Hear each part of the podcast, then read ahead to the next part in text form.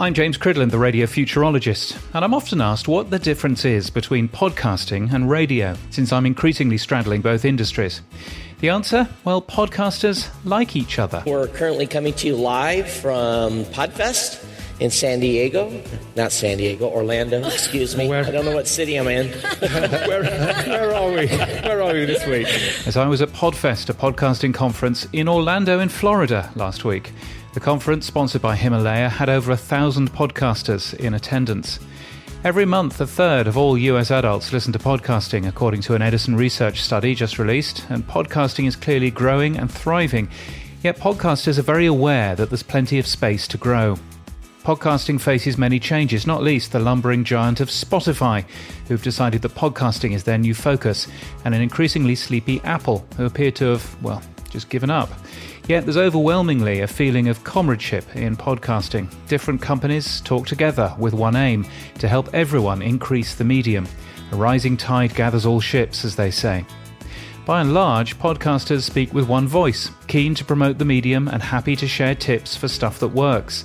Some of the information shared at Podfest would have been worth many thousands of pounds of consultancy time, yet there it was, available to anyone who paid their ticket and walked into the room. The apparent small size of the industry is often used by radio to denigrate it, but the often quoted figure of $314 million that podcasting earned in 2017 is a bit misleading, because that's US ad revenue from the larger agencies only. Podcasting earns from all kinds of other activities as well, from live shows to Patreon subscriptions and donations. Podcasting has lots to teach radio. Revenue diversification, for one, particularly beneficial as audiences tire of long advertising stop sets. But podcasting could also teach radio to speak with one voice. Radio has unprecedented competition, yet the radio industry continues to fail to work together. We offer a complicated view of our business to advertisers, auto manufacturers, or even receiver manufacturers. We invest headlong in our own poor apps instead of invest in a better one for the industry. We don't call out the press when they post another lazy Buggles headline. At Podfest, I didn't see any radio broadcasters, which was a shame because radio, you've no idea what you're missing.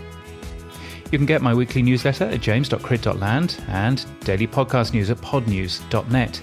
Thank you to the US's TSA for breaking my normal microphone. And until next time, keep listening.